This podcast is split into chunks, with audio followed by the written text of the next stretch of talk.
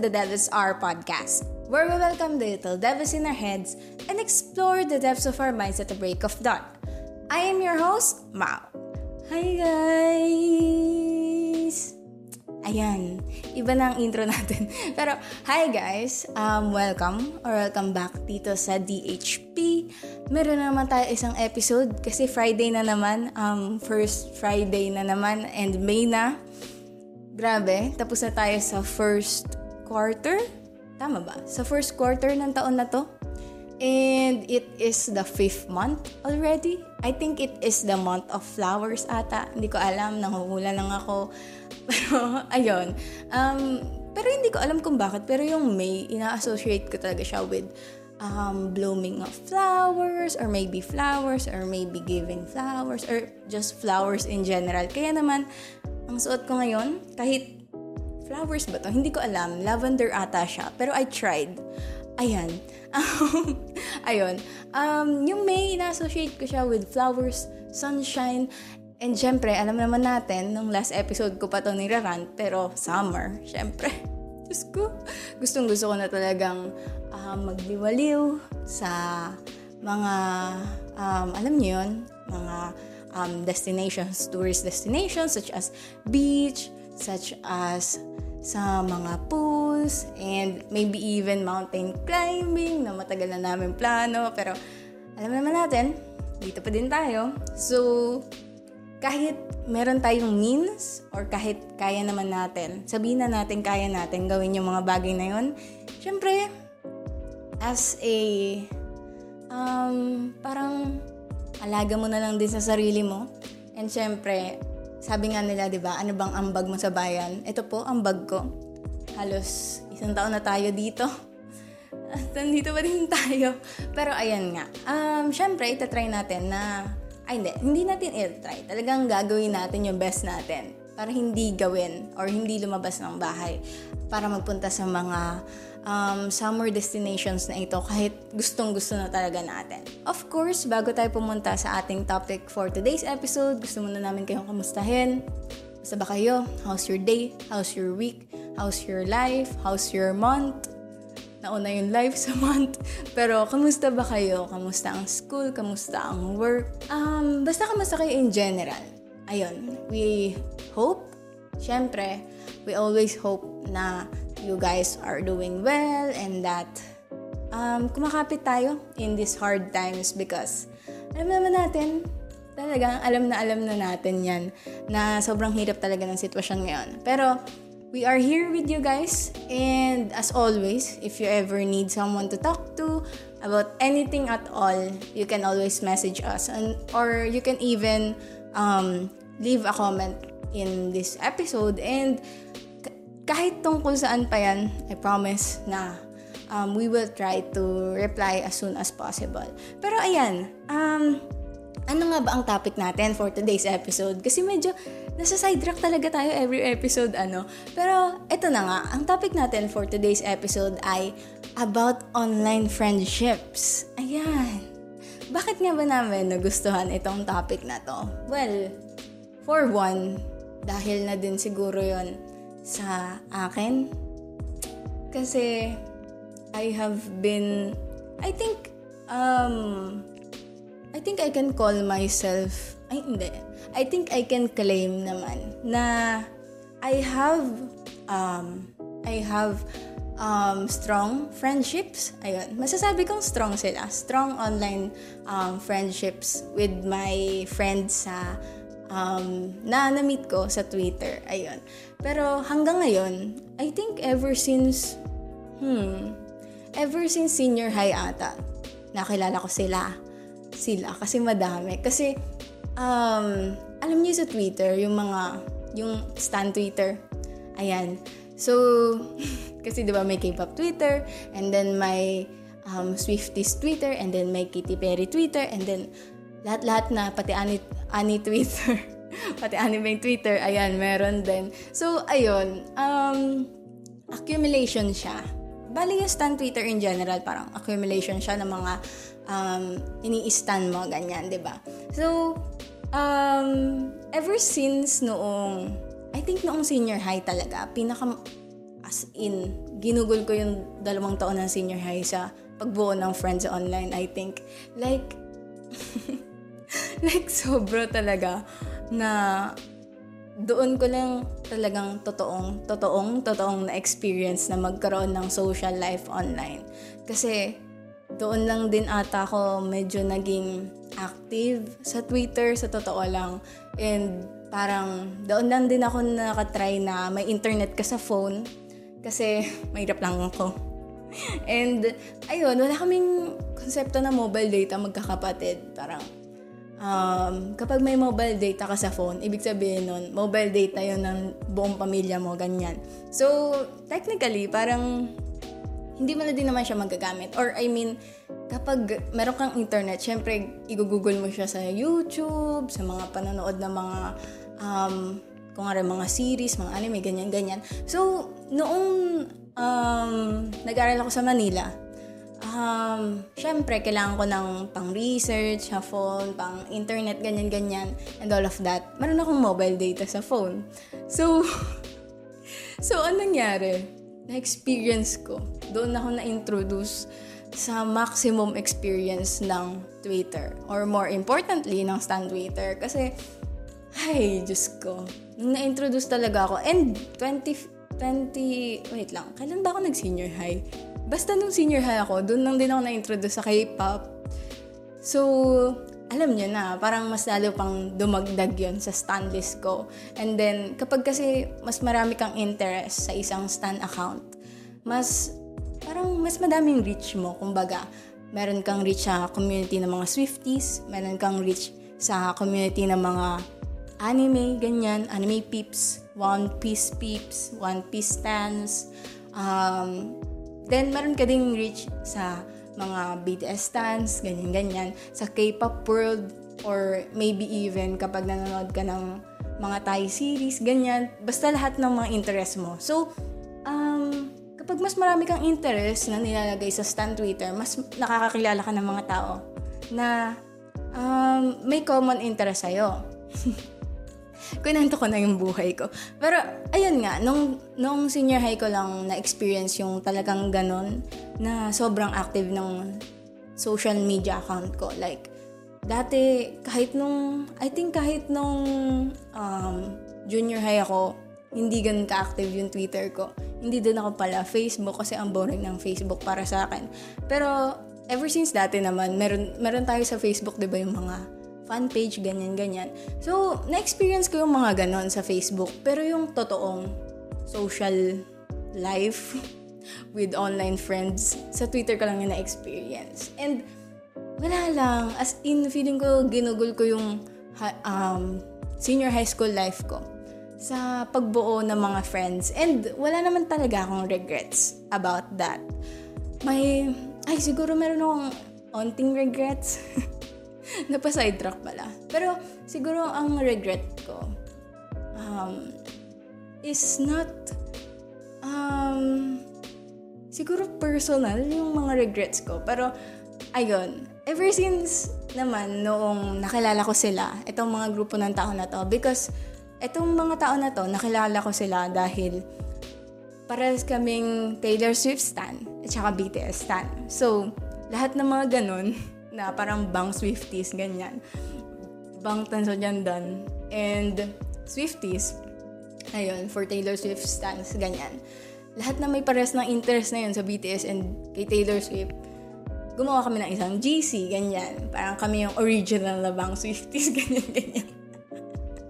uh, pero ayun, nangyari yun nung, um, nung senior high school. And um, until now, meron akong mga personal connection sa kanila. Like, um, dalawa sa, I think, yung dalawa sa pinaka naging close ko talaga na si, um, wag ko na palang banggitin yung pangalan, pero ayun, yung dalawa sa naging pinaka-close ko hanggang ngayon, um, meron pa din silang reach sa akin through my personal info, like, um, like yung Instagram ko, yung personal Instagram ko, and yung personal Twitter ko, ganyan-ganyan. So, hanggang ngayon, marireach pa din nila ako. And yung isa pa nga, parang meron pa siya ng address ko, meron pa siya ng meron pa siya na number ko. So, um, ayun. So, talagang nakakatakot kasi parang etong isang stranger na to na nakilala ko lang online. Sobrang daming alam tungkol sa akin. And I think that is the main core of um, online friendships eh. Kasi parang talagang ililay down mo lahat ng I mean yung mga vulnerable na thoughts or even information about yourself sa isang tao na to na nakilala mo lang online. And what what guarantees na hindi nila ipagkakalat yun, na hindi nila, alam mo yun, na mapagpa, napap, mapapagkatiwalaan sila. Ayun, nanabul na ako. Pero ayun nga, no, siguro, um, sobrang swerte ko din sa mga online friends. Pero, ayun na nga, um, medyo um, iibahin naman natin ang setup natin in this episode kasi bago nyo mapakinggan ang mga experiences ko and mga thoughts ko about sa um, topic natin for today's episode, we will flip the script and mauunang mag-share ang ating mga kaibigan for our today's segment. So, pakinggan na natin ang una nating kaibigan na mag-share for today's episode. Eight years ago, when I started reading on Wattpad, um, nagkaroon din ako ng interes na kilalanin yung authors ng mga stories. So, doon nagsimula yung pakikipag-interact ko sa mga strangers na kapareho ko ng interest pero naging friendship din kalaunan. Isa sa pinaka the best siguro na experience ay yung namit ko sila personally kasi hindi ko naman talaga expected yon. Akala ko talaga hanggang online lang yung magiging interactions namin and masaya kasi I met awesome people na hanggang ngayon ay minimit ko occasionally and ayun, existing pa rin yung friendship. Masaya sila kausap sa mga random na bagay. Um, typical na, alam niyo na yun, pakikipagkaibigan. And funny thing is, nawala na yung interest ng iba sa bagay na naging way para mag-meet kami, which is yung Wattpad, pero hindi pa rin sila nakakalimot dun sa friendship na nabuo dahil sa bagay na yon. And I think hindi naman siguro maglalas kung hindi ako masaya with them. So far, wala naman akong bad experiences sa pakikipagkaibigan through online, pero siguro ang advice ko lang sa iba ay mag-ingat talaga sa mga kakaibiganin natin kasi hindi naman talaga lahat ay mapagkakatiwalaan. And ang question ko for our host is, Genuine enough ba talaga yung mga tao sa emotions or feelings na pinapakita natin with our friends online or masyadong malungkot lang ang mundo kaya we look for people na makakausap natin um, kahit saang platform man tayo mapunta.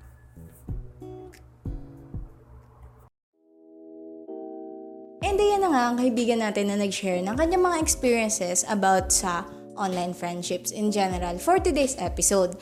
So, ayun no, kagaya nga ng sabi niya, nagkakilala sila through their common interest which is yung um, pagkilala sa mga authors ng favorite nilang stories sa Wattpad. And nagkaroon din ako ng face ng Wattpad noong um, junior high. Pero um, hindi talaga siya dumating sa point na nakakilala ko ng mga kaibigan or nakakilala ko ng mga authors, ganun. Siguro hindi lang talaga ako ganun ka-active. Gusto ko lang magbasa. Pero, nakaka-relate tayo doon sa mga shinare ng kaibigan natin for today's episode na nagkakilala sila through their interest, pero kahit yung um, hindi na sila interesado sa mga bagay na yan ngayon, um, nagkakausap pa din sila, and then, um, sinabi niya nga din, ano, na um, kahit hindi about sa um, common interest nila, pinag-uusapan nila yung mga um, mga deep na bagay, na mga deep na ideas and thoughts and topics na hindi talaga related doon sa initial nilang um, naging interest or naging common ground, ganyan. And I can really, really relate to that, lalo na ngayon, kasi ngayon hindi na ako masyadong active sa Stan Twitter, hindi na ako masyadong active sa K-pop world, I think hindi na ako masyadong active sa BTS even. Pero yung mga kaibigan ko na na-meet ko through those platforms, kaibigan ko pa din sila ngayon. And nakakausap ko pa din sila hanggang ngayon. And kumbaga, alam naman natin na meron talagang mga pagbabago at some point na kasi, kung nga sa amin, college na kaming lahat, and yung iba graduating na, and yung iba nag-work, yung iba nagmamasteral, ay, nagmamasteral. Ano bang susunod ng bachelors? Yung susunod ng bachelors, ganyan. So, um, talagang ang daming nangyayari sa mga personal na buhay. So, um, it is bound to be inactive, I think. Kasi kahit ako naman, hindi na ako ganun nag-interact sa group chats, ganyan-ganyan, or even sa stan Twitter in general. So, kahit ganun, every now and then, kapag meron kaming time or active lahat, ganyan, parang minsan kailangan mong timingan eh, na ay active, ilan yung active ngayon? 1, 2, 3, 4, 5. Ayan, makakabuo na kami ng conversation. so, parang, alam mo yun, parang meron talagang point sa buhay na um, yung mga um, interest and yung common ground na initially um, nag-stick, kaya nag-stick yung friendship nyo, um, I think it is bound na um, hindi na about doon yung magiging pag-usapan nyo or maybe even magkaroon ng fallout sa mga interest na yun pero hindi mag-fallout yung friendship, ganyan-ganyan. Kasi I think marami akong mga naging kaibigan sa um, online world na hindi na nila interest yung interest nila dati na naging common ground namin. Pero nakakausap ko pa din sila hanggang ngayon. So, ayun, sobrang I think sobrang magical lang. magical. Um, hindi, I think it is really, really special na meron pa din tayong connection sa mga tao na initially, they are really, really strangers kasi hindi naman natin alam. I mean, di ba? They are really strangers online, in social media na nakilala lang natin kasi um, meron tayong kahit isang interest or common ground, ganyan. Pero, alam mo yun, sobrang special lang talaga na minsan yung mga hindi ko nasasabi sa mga friends ko in real life, quote and unquote, in real life, na nakikita ko araw-araw dati, um, nung pre-corona era, alam niyo yun. And then, masya-share ko itong mga deepest, darkest, hindi naman siguro deepest, darkest, pero yung mga bagay na hindi ko na-share sa mga friends ko na nakikita ko araw-araw, nasi-share ko dito sa mga kaibigan ko na um, nakilala ko on the internet, ganyan. And it is really, really um, surreal. Talagang hindi ako makapaniwala minsan na na-share ko yung mga bagay na yon sa mga kaibigan ko sa Twitter. Kasi I know some of those information can be um, can be used against me. Taray. Pero alam niyo yun, parang those are secrets eh. And those are parang personal information na talagang dapat hindi mo sinishare sa mga tao online. Pero talagang sobrang comfortable ko sa mga tao na yun to the point na ay, hindi ko na malaya na share ko na pala itong mga bagay na to. Pero alam, sobrang swerte ko talaga. I mean, I think lahat naman tayo at some point naging swerte sa mga nakilala natin online kasi kahit yung mga sinishare natin sa kanila. Um, I mean, meron mga tao na ipagkakalat yun, pero swerte tayo or swerte ako na yung mga pinagsabihan ko ng mga bagay na yon and yung mga nakita ng mga vulnerable moments ko online ay alam mo yun, hindi nila ako ginudge or maybe in-educate pa nila ako and sinuportahan pa nila ako sa mga ganitong bagay. And hanggang ngayon tinatago pa din nila yung sikreto ko na yun. And wala lang. Sobrang that's really really really special to me. Like isa yun sa mga bagay isa yun sa mga reasons kung bakit kahit kailan hindi ko mabibitawan yung mga online friends ko kahit hindi na ako interested sa maybe at some point, 'di ba? Hindi na ako maging interested sa K-pop or hindi na ako maging ay hindi. Feeling ko hindi ako magiging, hindi ako hindi magiging interested kay Taylor Swift. Pero, alam mo yun, only time can tell. Pero, dadating tayo sa point ng buhay na hindi na tayo pala online stand Twitter, ganyan, ganyan. Pero, alam mo yun, feeling ko talaga magkikeep in touch pa din ako. Like, gagawa pa din ako ng stan account para lang makipag-usap sa kanila, ganun point. And sabi pa nga nitong kaibigan natin na nag-share ano, na isa sa mga best experience na um, naranasan niya dito sa online friendships na ito in general is yung makilala tong mga kaibigan mo na to na, na um, nakakausap mo on screen na makita sila and makausap sila in real life, like face-to-face, ganyan. And makahangout sila, and marinig yung boses nila, even, ganyan.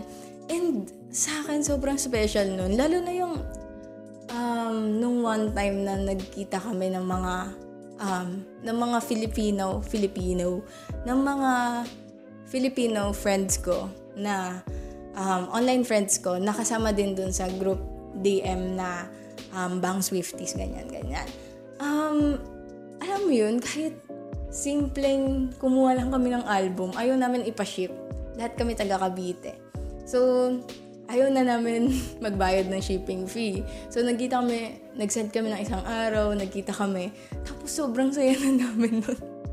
na nakita namin yung isa't isa. Kahit wala kaming ginawa, kinuha lang namin yung album. Tapos, lakad-lakad ng konti, ganyan-ganyan, tapos kwentuhan. Alam mo yung, yung mga pinag-uusapan nyo sa chat, minsan yun pa din yung pinag-uusapan nyo.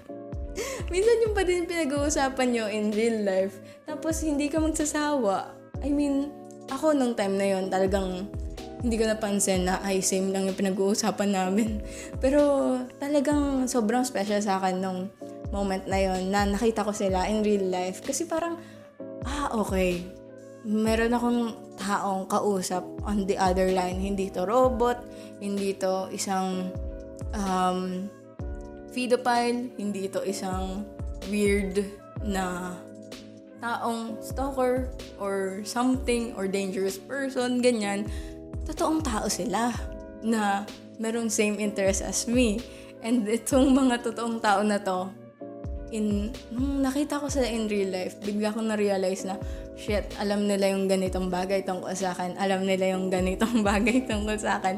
Meron akong mga chinat na, mm, parang dangerous territories, mga rated um, R18, ganyan-ganyan. Pero, ano mo yun? Parang, kapag nakita ko yun in real life, parang ganun pa din sila. I mean, in my experience, ah ganun pa din sila. Parang, alam mo, mas, mas, I think mas nahiya pa nga sila or mas naging tahimik sila in real life kesa nung nagkita kami in real life kesa sa group chat, ganyan-ganyan.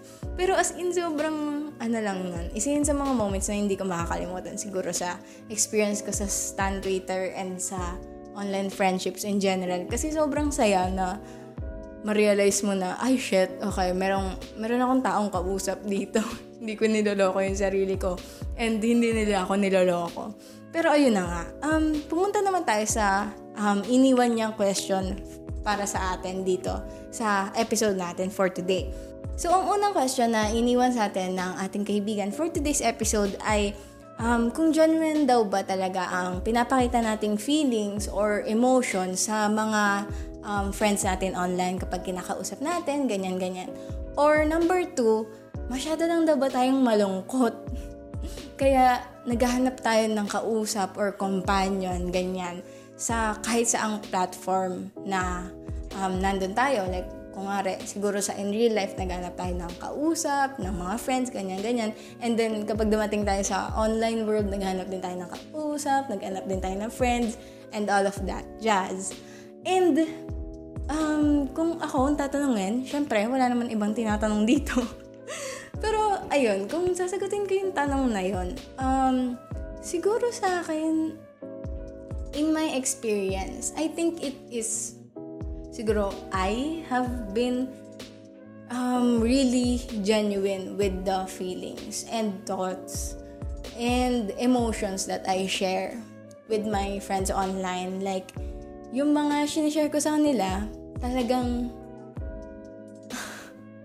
talagang alam mo yon mga um, mga experiences sa buhay ko na maybe hindi ko ma-share sa mga kaibigan ko in real life or sa mga kaibigan ko na nakikita ko face to face ganyan and I think um, I think genuine talaga feeling ko para sa akin sa experience ko genuine talaga yung pinapakita ko sa kanila na Sometimes kasi I even post kapag dati kapag malungkot ako, ganyan, nagpo-post ako. And um, minsan magre-reply sila na, um, bakit? Ano nangyari? Kumusta ka? Ganyan-ganyan.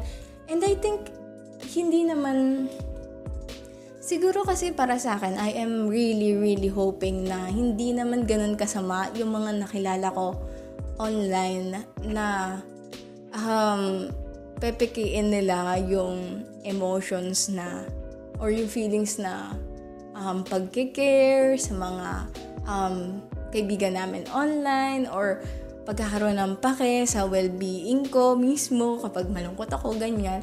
Or um, pagiging masaya para sa mga kaibigan namin na nakareach ng mga goals nila sa buhay.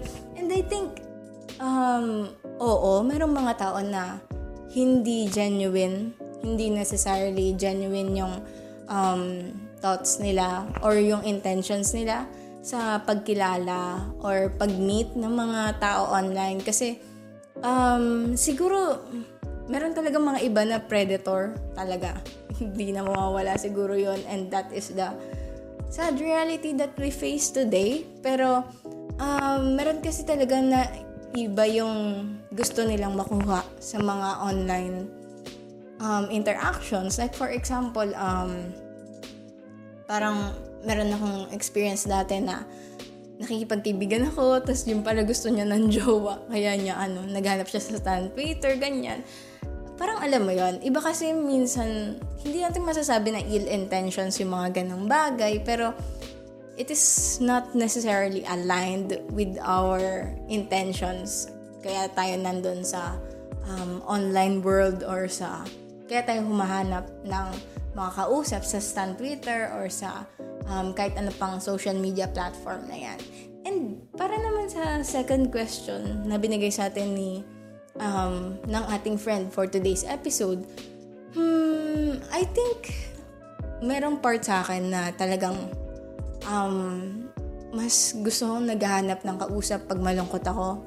In my worst times, noong senior high, talagang I, I think I have spent a lot of time sharing my thoughts and my experience, my bad, my, alam mo yun, sa roller coaster ng buhay, dun sa mga pinakamababa, dun sa mga falls, noong senior high, talagang, um, isa sa mga talagang anchors ko sa buhay nun, ay yung mga kaibigan ko online.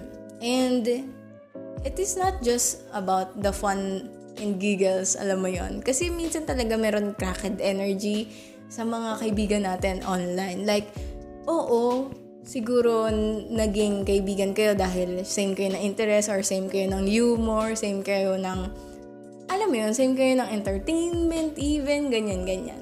So, magkiklik talaga kayo. Pero, I think in my experience, meron talagang dumating na point sa um, experience ko sa pagkakaroon ng online friendships na they have been there for me in my worst times and I'm really really happy na kahit nung umalis ako like kasi parang nung nagkaroon ako ng ay nung pumasok ako ng college and nagkaroon ako ng downfall sa life ganyan.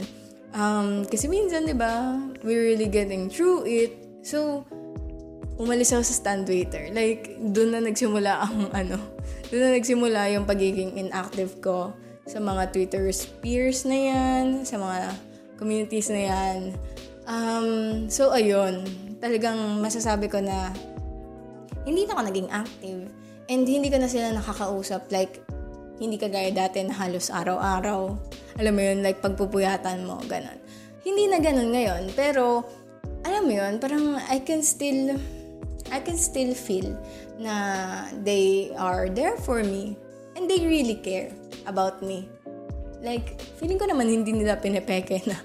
And then binabackstab ako na, ay, napaka-drama niyan, tapos nandito lang yan kapag ano, kapag gusto niya mag-share, ganun, ganun. Although, meron akong mga insecurities na ganun, and alam mo yun, talagang hindi mo maiiwasan na mag-overthink ng mga ganong bagay.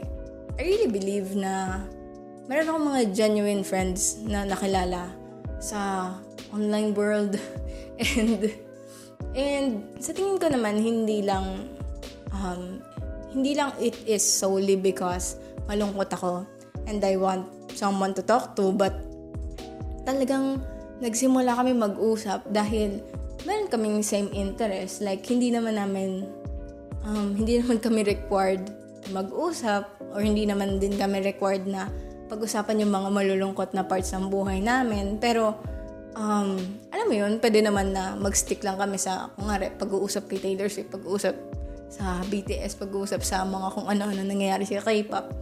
Pero, yung friendship na nabuo ko through those years ay isang friendship na, isang grupo na nakikinig sa um, ups and downs and swirlies ng buhay. So, I'm really, really, really thankful for that. Kasi alam ko naman na um, meron mga ibang tao talaga na um, sabihin natin walang luck sa mga um, sa paghahanap ng mga ganong spaces, ng mga safe spaces talaga sa online communities kahit pa, lalo na sa mga social media platforms na yan. So, I'm really, really grateful for my group of friends na nakilala ko sa um, Stan Twitter. And I think isa sa mga um, pinaka-thankful talaga ako is yung um, yung mga tao na, na as in naging ka-close ko talaga. Like, like alam mo yun, meron talagang mga unnecessary um, information about me na alam nila.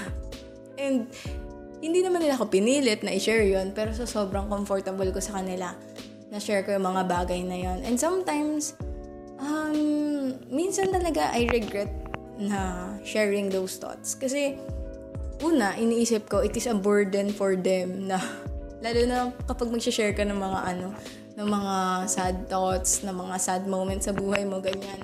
Kasi alam mo na meron din silang pinagdadaanan. Kasi nasi-share din nila sa'yo yun. So, minsan, um, I regret saying those things to them. Pero, feeling ko kasi ngayon, kung hindi ko, alam mo yun, kung hindi ako nakinig sa kanila, and hindi din sila nakinig sa akin, feeling ko hindi magle-lead yung friendship namin sa ganitong kalalim na level ng friendship. And, kagaya nga nasabi ko, um, meron talaga akong mga regrets. Um, siguro konti lang, ano. Kasi I have I have a really really good experience with my um, online friends pero um, siguro isa sa mga regrets ko is not keeping in touch talaga. Kasi sobrang, lalo na nung hindi na ako nag-stand Twitter. Hindi na ako nagpupunta sa stand Twitter. So, hindi ko na din nakakausap yung mga kaibigan ko na na-meet ko through stand Twitter. So, parang kapag pumunta ako sa stand Twitter ulit, tapos nakakausap ko sila, parang alam mo yun, hindi ko alam kung close pa ba kami, hindi ko alam kung pwede ko pa ba siyang kausapin ng ganito, tama pa ba, meron pa ba kami mga same interest, alam mo yun, mga ganong um, overthinking. so, talaga mahirap yung um, i-tread yung boundary ng mga ganong bagay. Pero, if talagang feeling ko yung napagsamahan namin ng mga um, panahon na yon ng mga active pa kaming lahat sa Twitter, ay talagang nag, nagiging glue para mag-usap pa din kami hanggang ngayon. And I still care for them as much as I cared for them noong um, mga times na active pa ako sa um, social media or sa stan Twitter. Ayan. Pero ayun na nga. Um, sana nasagot namin ang, sana nasagot ko. Ang tanong mo, um, para sa kaibigan natin na nag-share dyan, um, ayun, sana kahit pa paano nasagot ko. Kahit um, nag-share lang naman ata ko ng experiences ko. Pero ito na nga, um, ano ba ang mga best and worst memories ko or mga experiences ko sa um, online friendships in general? Um, hmm. Siguro sa akin, isa sa mga best memories ko is Um, oh, that, there's quite a lot, to be honest. Kasi una, um, nakamit ako ng mga taon, um, ng mga members nung group DM na yon kagaya nga nasabi ko, nakilala ko sila, or na-meet ko sila um, in person, yung mga taga Cavite din. So, I think isa yun sa mga memorable talaga na moments sa online friendships ko. Na sa experience ko na online friendships in general. And then, siguro isa pa is, um, the voice message. The voice messages talaga. And yung, um, nakakatawa kasi nung senior high ako, talagang I was not doing well in terms of health, body health, ganyan. Ay, Tama ba? Physical health like diet, ganyan-ganyan. I was not sleeping a lot. I was not drinking water a lot. Ganyan-ganyan. So, um, ang nangyari, nakakatawa kasi um, kapag nakakakain ako ng 3 meals a day, ganyan-ganyan. Parang meron akong reward, quote-unquote reward, sa aking talagang isa sa mga um, pinaka, pinaka, pinaka, pinaka-pinaka matalik kong kaibigan sa Stan Twitter nun. And um, ang reward is um, maggagawa siya ng cover ng like it's either dance cover or um, VM ng kanta ng K-pop song. So, ako na ako naisip bata na I really, really love this person. Itong kaibigan ko na to sa online Twitter. Although, hindi namin masyadong nagkakausap ngayon kasi I suck at um, keeping in touch. Pero, um, ayun, noong mga times na yun, na kailangan ko ng tulong sa, um, alam mo yun, in, in trying my best na mabuhay ng matino, um, they were there for me para rewardan ako ng mga sweet and wonderful and very, very talented like insert Lady Gaga meme na sophisticated, magical, powerful, blah, blah, blah. Lahat na ng synonyms, or ay, synonyms, lahat na ng adjectives about and adverbs about dito sa person na to, na magagandang adverbs and adjectives about dito sa tao na to, nabibigay ko. Kasi sobrang natulungan talaga nila ako sa mga moments na yon ng buhay ko na mm, parang hindi ko maalagaan yung sarili ko. So, inaalagaan nila ako virtually. So, ayun, hanggang hanggang ngayon ata meron pa din ako mga copies nung mga bagay na yon Pero, ayun, I, re- I really, really miss those times. And then, the last one siguro, siguro tatlo lang muna ang i-share ko na best memories sa experience ko ng online friendships. And then, the last one siguro is, um, nung napadalan ko yung isa ko pang kaibigan ng Christmas gift. Last year lang to. Ay, last year ba? Or this year? Um, this year dumating sa kanya, pero last year ko pa yan pinadala. And then last last year niya pa pinadala sa akin yung gift niya. Pero ayun nga, nagbigyan kami ng gift for Christmas. Ayun. Um, binigyan niya ako nung 20, Christmas ata yun ng 2019 kasi 2020 ko na siya na-receive.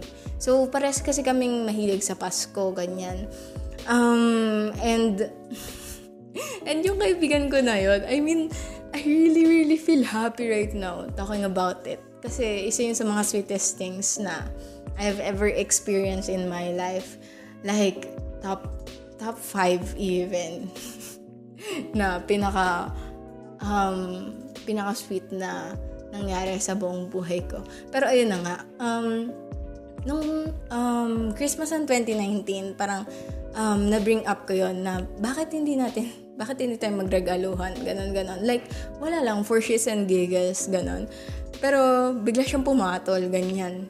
I think nagsimula yun kasi mahilig siya sa art. And then, nakahanap ako ng sale ng libro ng about sa favorite niyang artist and then sinend ko sa kanya yung picture and then sabi ko, um, bibilin ko to para sa'yo. Um, send me your address, ganyan, ganyan. And then, and then ayun, parang um, one thing led to another. Tapos akala namin nagjo-joke-jokean lang kami. Tapos yung pala seryoso kaming dalawa. Alam mo yun, parang, ay hindi, joke lang. Huwag mo ibigay address mo. Pero hindi nga totoo. Sisend ko sa'yo tong regalo na to. Parang ganun. Parang ganun siyang mga moments. So, in the end, nagsendan kami ng address. Talagang sobrang ano sa akin itong bagay na to. Hindi ko talaga siya makakalimutan as in. Then, nagsend, nagsendan kami ng address. Pero, noong time na yon noong 2019, sobrang hirap magpadala. Hindi ko alam kung bakit sobrang hirap para sa part ko na magpadala. Like, as in, sobrang nangyari, ah, sobrang dami ata nangyari nung, oo, sobrang dami nangyari nung end ng 2019 na hindi ko napadala yung regalo. And then, um, ayun, so, siya, natuloy yung padala niya ng regalo. And it was the, um, the Christmas album ni Taylor Swift na may Santa Baby. Tama ba, Santa Baby? Last Christmas din. And then, ayun, um, kasi napag-usapan namin na um, kapag Pasko, isa yung album na yun sa lagi naming piniplay, ganyan. Kumbaga, to feel the, the Christmas spirit, ganyan. So, ayun, meron pang handwritten letter, ganyan, kahit ano, kahit hindi talaga siya nagsusulat ng mga letter or hindi siya ganan ka soft, kasapi, ganyan. Um, ayun, um, sinendan niya ako ng letter. So, tuwang-tuwa naman ako, di ba? And, isa yun talaga sa mga moments sa buhay ko na as in naiyak ako. like, sabi ko sa sarili ko, shit, meron tao on the other side. Kahit sobrang layo nila, kahit hindi ko pa nakikita yung mukha nila, hindi ko pa naririnig yung boses nila. I believe in them. I believe na totoong tao to. I believe na hindi sila in intention. I believe na isa sila sa mga best friends ko sa buong buhay ko. And ayun, um, nitong Pasko ng 2020, nag-Christmas shopping ako. Hmm, Christmas shopping ba yung tawag dun? Pero basta ayun, um, gum, um, nag-accumulate ako ng mga iba't ibang regalo and um, yung mga regalo na alam mong maliit lang kasi mahal magpadala sa ibang bansa guys like legit pero ayun, um, yung maliit lang para um, para magaan lang sila sa package. So, ayun, I put thought into it. Ano ba yung mga maliliit na bagay na gusto niya? Ano ba yung mga maliliit na bagay na pwedeng, alam mo yun, pwede ko isuksok doon. Then, ayun, nakagawa ko ng isang, parang, less than 1 kilo siya. Like, as in, um, mababa lang siya. Nagbigay ako ng isang album, isang folklore, kasi dalawa yung copy ko. And then, nagbigay ako ng mga ornaments for Christmas. Kasi nga, pares kaming interested sa Pasko, ganyan. So, kapag bubuuin niya yung Christmas tree niya, maglalagay din, ilalagay niya yung ornament na binigay ko. Ganon, parang ano, parang there is a piece of me doon sa, um, doon sa katabi niya, sa kwarto niya, ganyan-ganyan. So, parang creepy siya pakinggan, pero at the same time, talaga, nung naisip ko yon parang sabi ko, that's really, really, naiiyak ako pag nangyari yan this year. Pag ngayong Pasko, nakita ko sa Christmas tree niya yung ornament na yun. Binigay ko. Talagang iiyak siguro ako. Pero ayun nga, nagbigay ako ng album din, ng Taylor Swift album, and then nagbigay ako ng ornaments, and nagbigay ako ng letter. Sobrang haba ng sinulat ko doon kasi I really like writing letters, and alam niyo naman yun. So, ng emosyon ko. Binuhos ko dun sa letter na yun. And, ayun, um, nung na-receive niya yun, like, as in, parang, um, tuwang-tuwa siya. And it, it was really one of the best experiences I have ever experienced in my life. Yung joy na yung friend mo on the other side of the world ay marireceive yung bigay mong regalo na you have put thought on, uh, thought on. Ayan. Um, so, ayun yung mga ilan lang sa mga best moments ko sa um, aking online friendships. Pero, um, pag-usapan naman siguro natin yung mga worst experience. worst experiences. Hmm, siguro isa talaga sa mga worst experience ko. Masasabi kong isa sa um, mga pinaka-pinaka worst experiences ko sa buong sa buong stand Twitter life ko even is yung magkaroon ng away sa GC like as in hindi kasi hindi ko kasi alam kung paano i-handle ganon. Like um, basta hindi ko hindi ko siya alam kung paano siya i-handle. And yung mga kaibigan ko parang alam mo yun parang nag-uusap sila about sa tao na to. And then Then, mag-usap sila sa GC, ganyan-ganyan. Tapos, magkakaroon sila sa gutan, ganyan-ganyan. So, I do not really have the... Um, kumbaga, wala akong brain cells for that.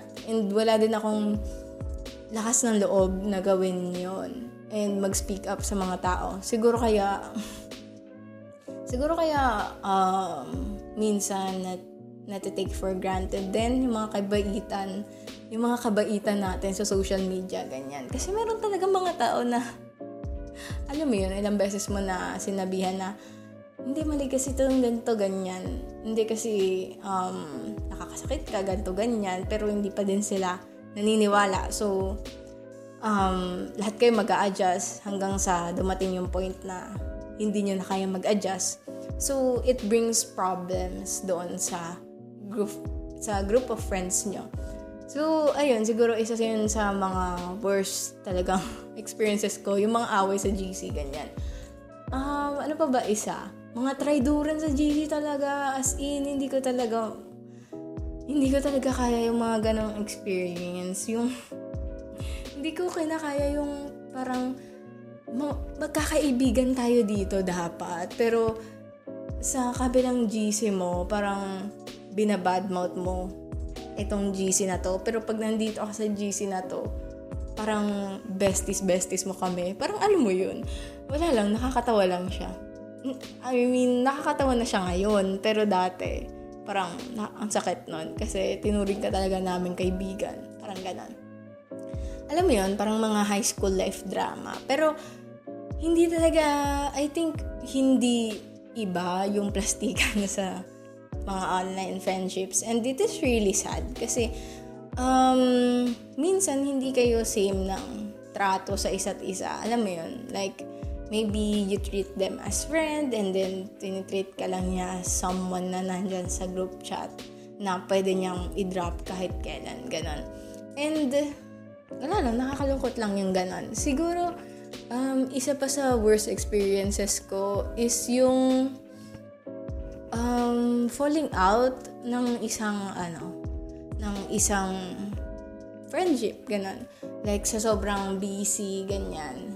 Hindi na kayo mag, makapag-keep in touch. Or maybe, meron kayong difference in beliefs or sa mga, um, alam mo yun, minsan kasi yung mga interest natin nagbabago. So, over time, hindi na natin, parang, parang ba sasabihin yun? Parang, minsan kasi may mga tao na kapag hindi na nila same ng interest yung isang tao, ika-cut down na nila, parang ganon. Nakakalungkot yung ganong experience sa akin kasi parang wala na ba tayong iba pang pinagsamahan bukod sa interest natin or sa common ground natin, ganyan. Pero maybe wala nga talaga, alam mo yon Kasi minsan talaga parang iba-iba kayo ng level ng appreciation sa isa't isa. So, there is bound to be some experiences like that. So, ayun yung siguro ilan sa mga worst experiences ko sa um, experience ko with having online friends and sa stand waiter in general. Kasi sa stand waiter lang naman ako, na, naman ako nagkaroon ng um, mga genuine na talagang sobrang active na kaibigan. Ganon. So, next point naman dito sa ating episode is ano ba yung mga hardships na nakaharap ko sa um, sa experience ko sa online friendships. Ayan. Siguro sa akin, isa talaga dalawang bagay. Lagi ko nakakalimutan. Siguro isa is keeping in touch. Like, nasabi ko na to kanina, like, kapag nagiging inactive ka or maybe hindi mo na nakaka-chat ng mga tao na to, there is bound to be some fallout in the friendship and um, parang nakakalungkot lang kapag nangyari yon talaga. And another one is sa simula ng stand Twitter, sobrang hirap magkaroon ng ng makahanap ng mga totoong kaibigan na talagang makaklik mo sa lahat ng bagay. Like, siguro swerte na lang ako na merong GC na about sa BTS and kay Taylor Swift na to the point na mas naging active ako sa K-pop stanning, ganyan-ganyan dahil dun sa GC na iyon. So, ayun, siguro isa talaga is yung keeping in touch. And pangalawa, sobrang hirap maghanap ng genuine friends online.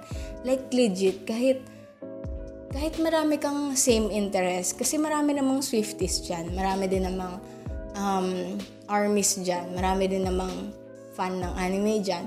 Pero hindi lahat sila makaka-click mo. Siyempre, hindi lahat sila parang same... Hindi lahat sila parang same level ng friendship yung gusto or maybe um, hindi lang talaga parang nagkiklik, ganun. Maybe even sa humor, sa personality, ganyan-ganyan. So, ako, nung una, sobrang boring ng stand Twitter sa akin kasi wala akong kausap, wala akong ka-interact, ganun. Kapag meron ako nakaka-interact, parang isang reply lang, tapos, wala na, tapos na yung ano namin. tapos na interaction namin, ganun. And I was really, really stressed out about it kasi nakikita ko yung mga ibang tao na, oo, matagal na sila sa stand Twitter, pero ang dami lang nakaka-interact, ang dami lang nakakausap, and gusto ko din mangyari sa akin yan. And, nung tumagal-tagal naman, um, nakuha ko naman yung mga group of friends ko. Pero alam mo yun, sa umpisa, parang mawawalan ka talaga ng gana as in. Kasi, um, kapag walang mga, ewan ko kung sa Twitter lang yun. Kasi kapag wala kang kausap about sa mga interest mo na to, parang mawawalan ka talaga ng gana na mag-post na mag-post, ganyan-ganyan. Kasi, parang, ano nga bang tweet yung nakita ko nun na about sa, yung Twitter daw, parang, ano, parang isang um, platform para sa atin to overshare kahit walang nakikinig. And then, kapag pumunta ka sa stan Twitter, sabi ka ng sabi, tweet ka ng tweet na ito, mga opinions mo about sa mga certain stan, uh, like kung ari artist, series, ganyan-ganyan, anime, ganyan. Tweet ka ng tweet about sa mga bagay na to, tapos walang, wala kang nakakausap.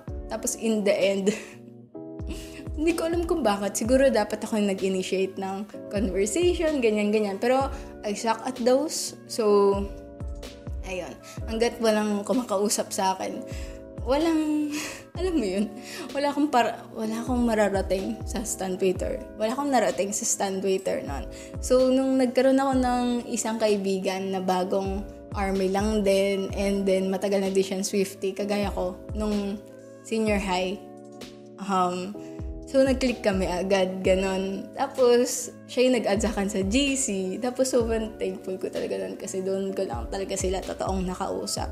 And even then, nung una akong na-add sa GC, hindi ako makasabay sa kanila kasi um, matagal na sila doon sa GC na yon Tapos, bagong add lang ako.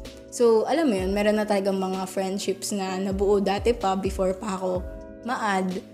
Pero over time talaga, parang I felt more comfortable, ganun ganun.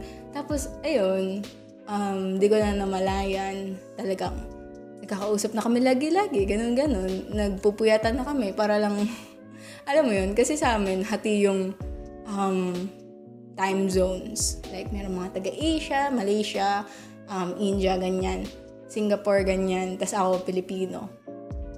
So, nabubuhay kami sa, ano, sa isang time zone. I mean, hindi kami pare-parehas ng time zone, pero at least magkakalapit. Hindi yung parang 12 hours apart, ganyan.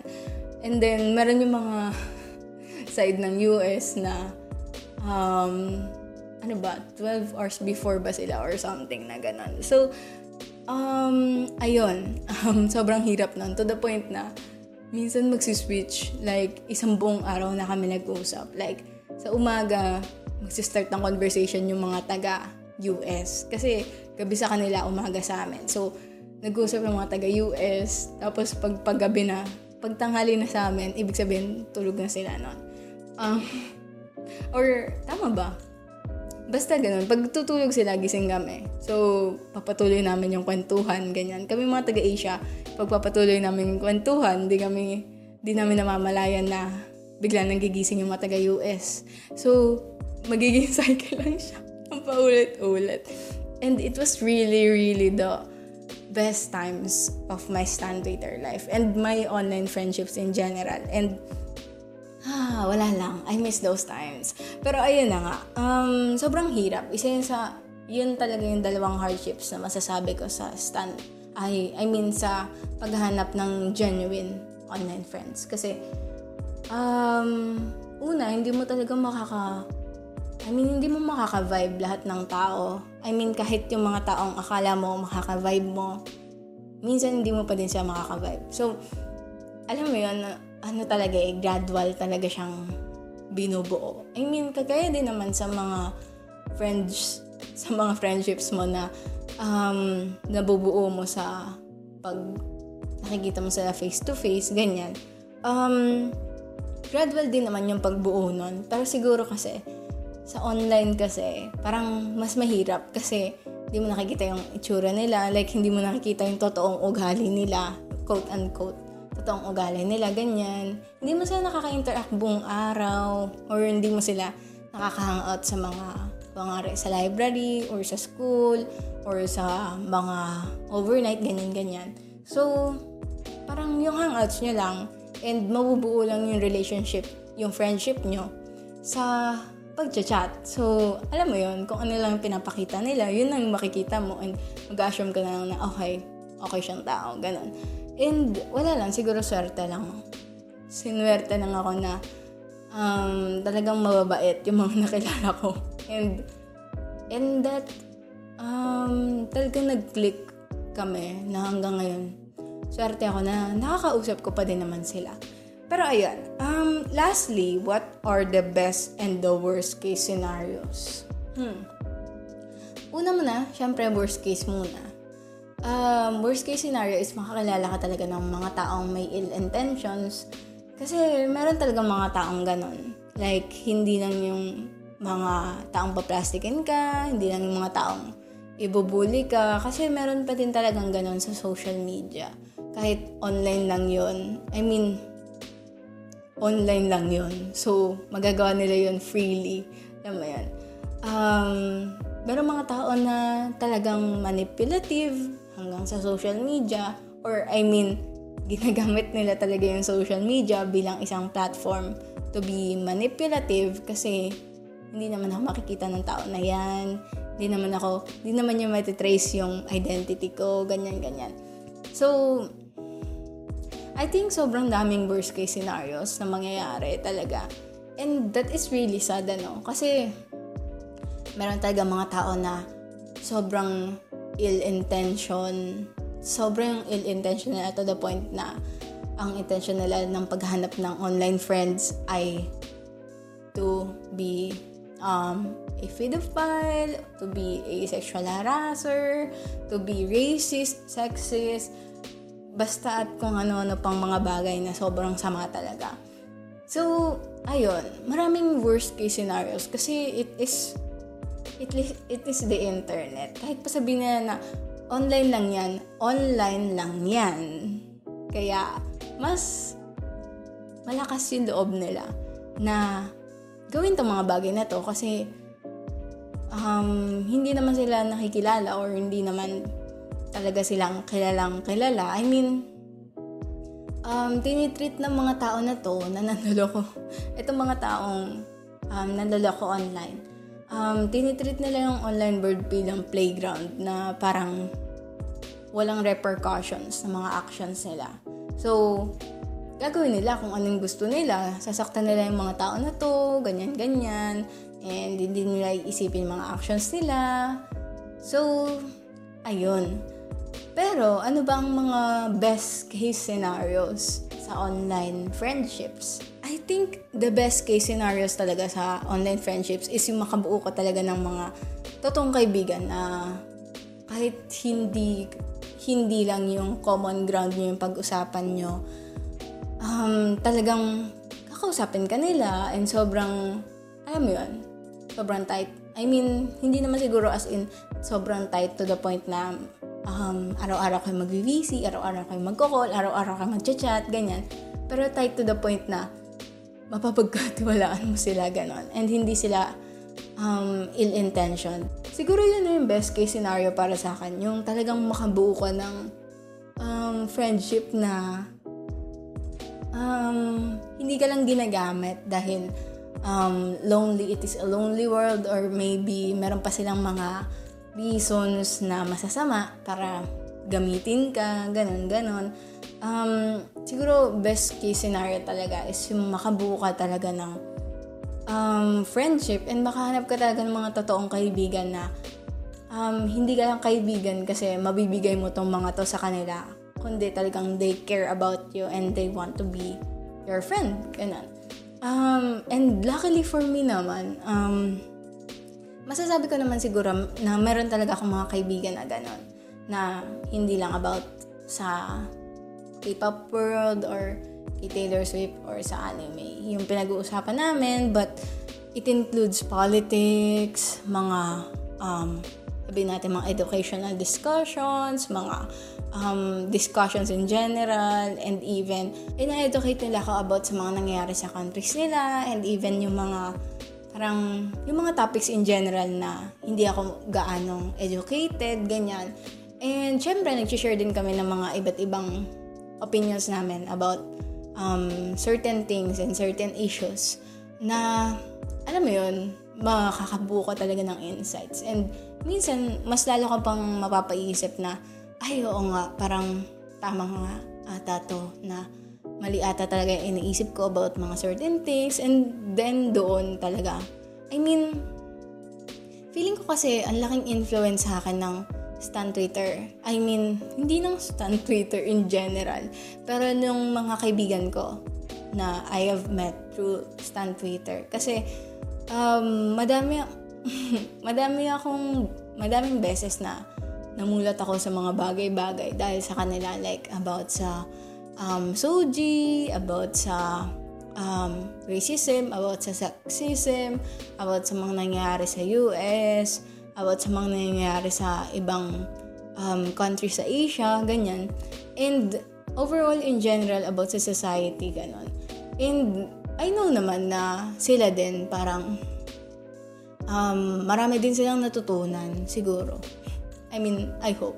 Madami din silang natutunan sa um, mga interactions namin dun sa GC na yun. Kasi hindi lang kami nag-uusap ng mga bagay na, alam mo yun, for shits and giggles na mag, um, pogi to si ganitong member ng ganitong group or um, flop tong kanta ng ganitong western artist, ganyan-ganyan. I mean, oo, merong mga ganong moments ng clownery, mga crackheadness sa um, ng mga times na yon Pero, I think what I really, really um, parang kung ano yung pinaka-special talaga sa akin is yung mga moments na parang we can talk about serious topics ng alam mo yun, ng with an open mind. And pwede akong magtanong sa kanila ng mga bagay and they will not judge me for not knowing it kasi alam mo yun, alam nila na mahirap tanggapin or even aralin itong mga bagay na to.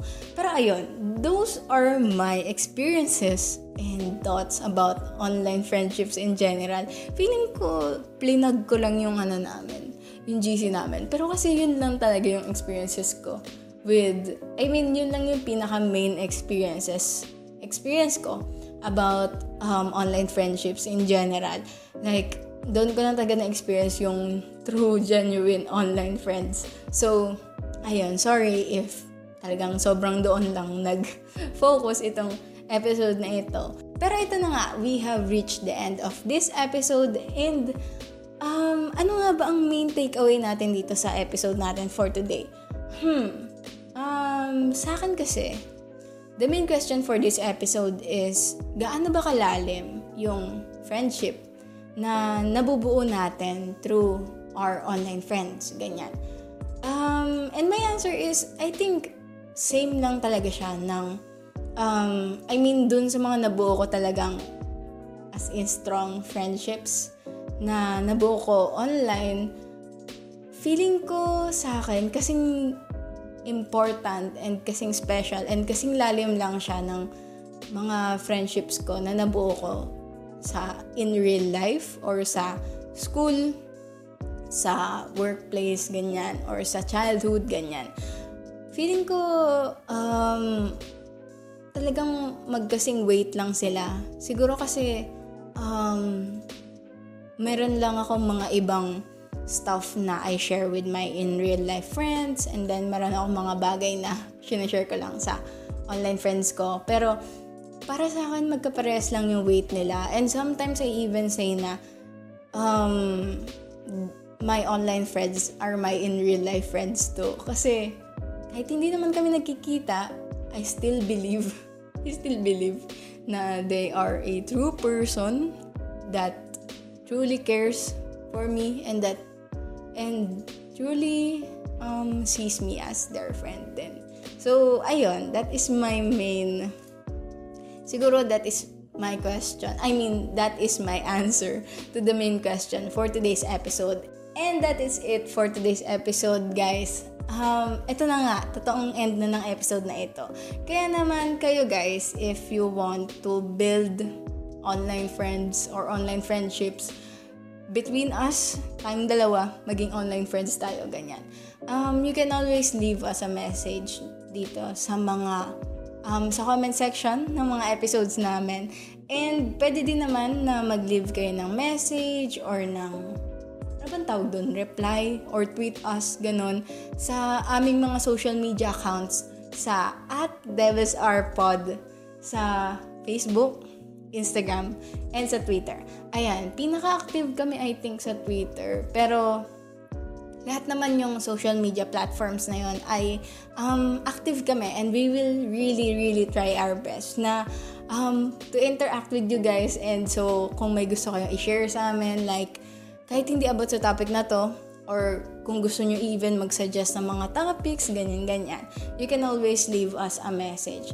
So, if you have enjoyed this episode and you want more from our podcast, ito ang link, ayan, sa upper right, tutrut ayan, sa upper right corner, yung iCard ng um, mga um, episodes namin, ng playlist ng episodes na nagawa na namin noong um, in the past year and in the past months ng 2021. And if you have watched or listened to those episodes and you want more from our podcast, wow, hello, this, is this a miracle? Pero ayun, um, if you want more from our podcast, you can always subscribe to our YouTube channel. Ayan. And pwede nyo din i-ring yung notification bell na yan kung gusto nyo man. Um, pero, we will always remind you guys na we upload every first and third Friday of the month. And, kung gusto nyo, ilagay nyo sa calendars nyo. Ilagay nyo sa schedule nyo. Gusto nyo, um, gagawa pa kami ng calendar para i-remind sa inyo.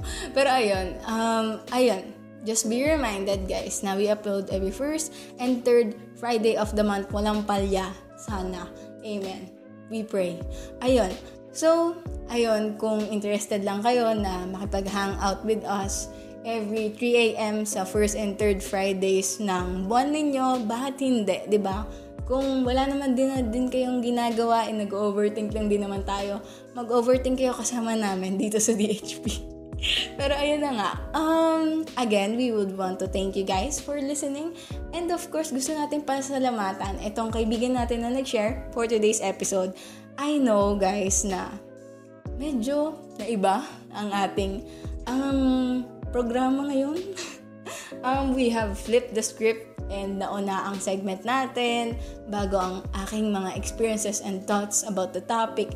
Pero, ayun, we are trying out things in this podcast. So, if you have, um, kung meron kayong thoughts about this flow, ayan, kung bet nyo yung dati, or nakakaisip kayo na bet nyo ngayon itong flow namin ngayon or maybe makaisip pa kayo ng ibang flow na baka pwede namin itry. We are really, really, really open for those comments, suggestions, and even negative reactions.